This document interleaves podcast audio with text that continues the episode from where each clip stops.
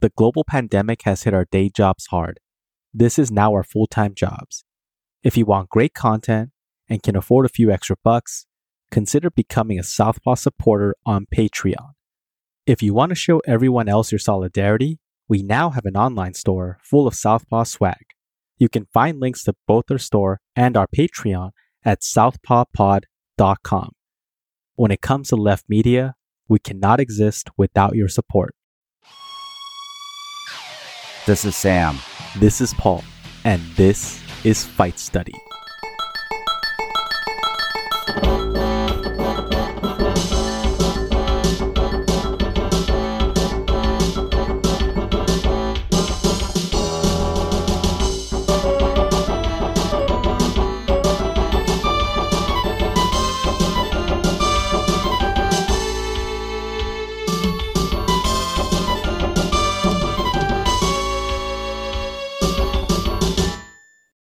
More than a decade ago, Frankie Edgar shocked the world by beating BJ Penn at UFC 112.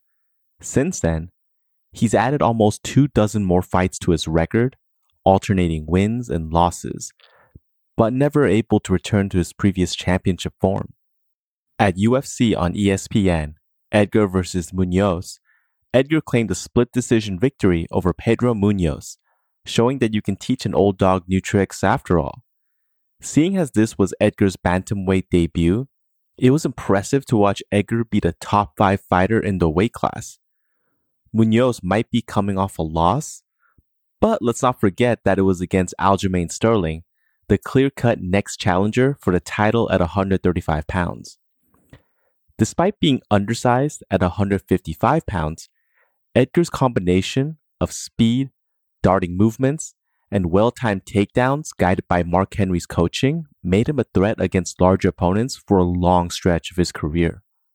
People forget how much smaller Edgar was when compared to some other fighters at lightweight.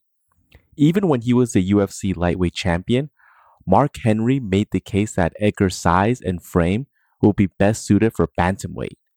But hey, if it ain't broke, why fix it? Famous for not cutting more than a few pounds, Edgar made the trip down to featherweight after consecutive losses to Ben Henderson and being promised a title fight against Jose Aldo. The journey at 145 pounds provided some great matchups, but no titles. After flirting with going down to bantamweight for long enough, a loss against Chan Sung Jung made up his mind. Greeting Edgar was none other than Pedro Munhoz, currently sitting at number 5 in the bantamweight rankings. Munhoz isn't on a lot of people's radars, but he has the requisite power and grappling chops to give anyone in the top 10 a competitive fight. Looking at his losses, he's only been on the losing end of decisions, and three of those five could have gone his way. As stated before in our fight preview for UFC 250, the bantamweight class is the most competitive in the UFC, and any ranked fighter could be champion on any given night. Edgar is a welcome addition to this mix, and this fight against Munhoz showed that he might have one more title run left in him. Right away, what was most noticeable was the physical changes to Edgar. He didn't look like a different person, but he was the leanest we've ever seen him. At light and featherweight, he was always in shape and could more or less hold his own. With a few exceptions like Chad Mendes and Urijah Faber, Edgar always had the size disadvantage and looked to be competing against guys outside his weight class. Against Munhoz, it finally looked like he wasn't going to be completely dwarfed by the competition. Even with the drop down in weight, it's not as if Edgar became a completely different fighter. He's been one of the most well studied athletes competing in the UFC, and his system of boxing into grappling has been dissected by many of the top coaches in the game today. Against Munhoz, we saw classic Edgar constant circling, pinwheel motions with his hands, feinting level changes, and combination punching. Unfortunately, we also saw his classic bad habits, having his lead leg open to low kicks, letting himself get pushed back towards the cage, and trading punches in the pocket for extended periods. A worrisome habit for Edgar is his willingness to remain stationary after throwing strikes. Edgar has no problem staying in constant motion when he's on the attack, but after he throws some punches and kicks or feints low for a takedown, he's an open target. What usually saves Edgar is his ability to recover and circle out when he's in danger. But he doesn't have to be put in such a precarious position in the first place. Michael Bisping used to have a lot of the same issues until he started adding in a left hook as a way to end his combinations and keep his opponents from rushing in. Munhoz was able to land some clean right hands on Edgar as Edgar circled towards Munhoz's right, which Munhoz anticipated.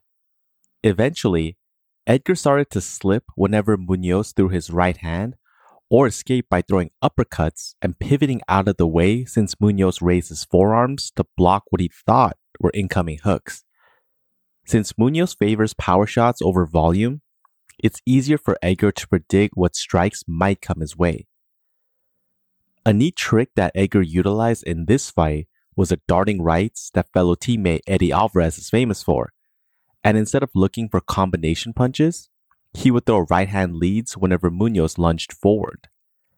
Any coach worth their salt knows that a great way to keep mobile fighters planted is to kick them in their lead leg to stop their movements. If they also happen to lead with the jab, even better. Ever since Mauricio Shogun Rua low kicked Lyoto Machida's trailing leg and made his movements less effective, it's become part of the MMA strategy. The low kicks have been a great tool to use against Edgar since the Ben Henderson fights. Almost every fighter Edgar has faced since then has utilized them. Munhoz was no different, and he even dropped Edgar briefly in the first round with a kick. If you're not able to withdraw the lead leg on a consistent basis to get your opponent to miss, there are two basic but effective ways to counter. The first is to keep your lead leg pointed slightly outwards. This is quicker than raising your leg to check the kicks.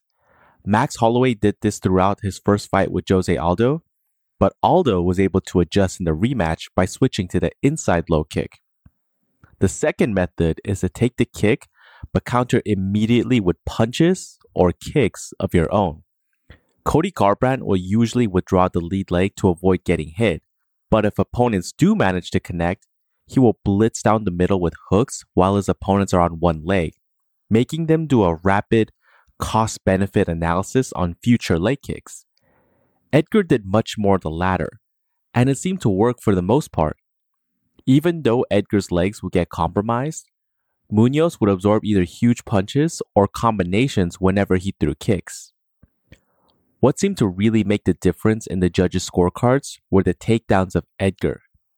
Although he wasn't able to keep Munhoz down and inflict any serious damage, the seconds of control he was able to exert could have swayed a judge or two to view the round favorably for Edgar, especially since the striking portions were mostly even.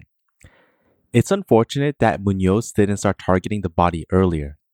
He waited until the third round to really utilize them. Although Edgar has been able to go the distance in all his fights, just by targeting his midsection, you can get him to stop thinking about low kicks and have him drop his hands, setting him up for a high kick. When the scorecards were read, it was down to the wire, and Edgar walked away with a split decision win. Yes, we know that there's a contingent of Edgar haters in the MMA world, and they'll go right ahead and criticize this as a loss. Not only is this disrespectful to Munhoz, it also overlooks how far Edgar has come along with the same tools that he's always utilized, with a few tweaks along the way. How many other fighters have come and gone during this time? Since Edgar's days as a 155 pound king, 10 other world champions have entered the promotion with half of them retiring and the other half moving to different promotions. Edgar has outlasted them all. He has his shortcomings, but what fighter doesn't?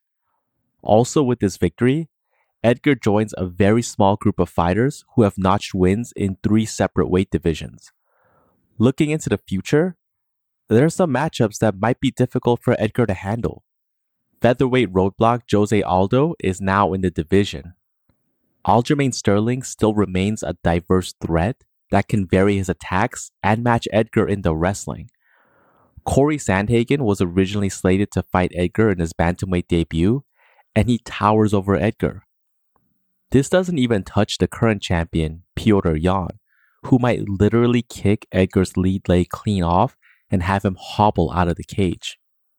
This doesn't mean that Edgar can't prove us wrong and go on a tear at 135, but the odds are definitely stacked against him. Speaking of Aldo, he's coming off a loss against Yan, and he might be a good test for Edgar. Yes, Aldo is on a three fight losing streak and should probably retire, but he has two wins over Edgar and has proven to be a hump Edgar hasn't been able to overcome. What better way for Edgar to prove that he's a new man at 135 than beating the man who has two wins over him? As for Munhoz, he can still hold his head high knowing that he took on another former world champion and came razor close to a victory. Depending on who you ask, he might be the rightful winner. Munhoz's style is predictable, but his granite chin and ability to march forward to deliver punishment makes him a difficult test for anyone. John Dodson is also coming off a loss as well, and a rematch could give Munhoz a chance at revenge while still staying relevant in the division. It's a shame that Edgar waited so long to make his bantamweight debut. It's arguable that he could have beaten Renan Barao or TJ Dillashaw, making him another rare member of the two division champions club. Either way, it's finally good to see Edgar competing against guys his own size. Better late than never, right? The bantamweights continue to shine, and with Edgar quote unquote added to the mix, things are going to get that much more competitive in arguably the most competitive division in the UFC. The UFC might highlight the light heavyweight to heavyweights, but if you're a fan of MMA, it's in your interest to pay attention to the bantamweights. Now that's the show. If you enjoyed this episode and find this type of independent media worthwhile, please consider supporting the show on Patreon. We have a lot more episodes like this one in the works, but need your financial support to keep the show running. Even a few dollars a month goes a long way. No one does what we do, and it's all being funded by you, the listener. In return for supporting us, you'll gain access to lots of bonus content along with our private Discord chat. Even if you can't support us, there's a lot of free bonus content there as well. We also have an online store if you want to show your Southpaw solidarity by wearing our swag. You can find all pertinent links at southpawpod.com.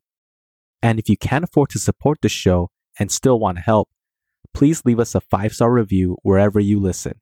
This makes it easier for others to find us. And don't forget to share your favorite episodes or the podcast itself on social media. Tell your friends. Until next time, goodbye.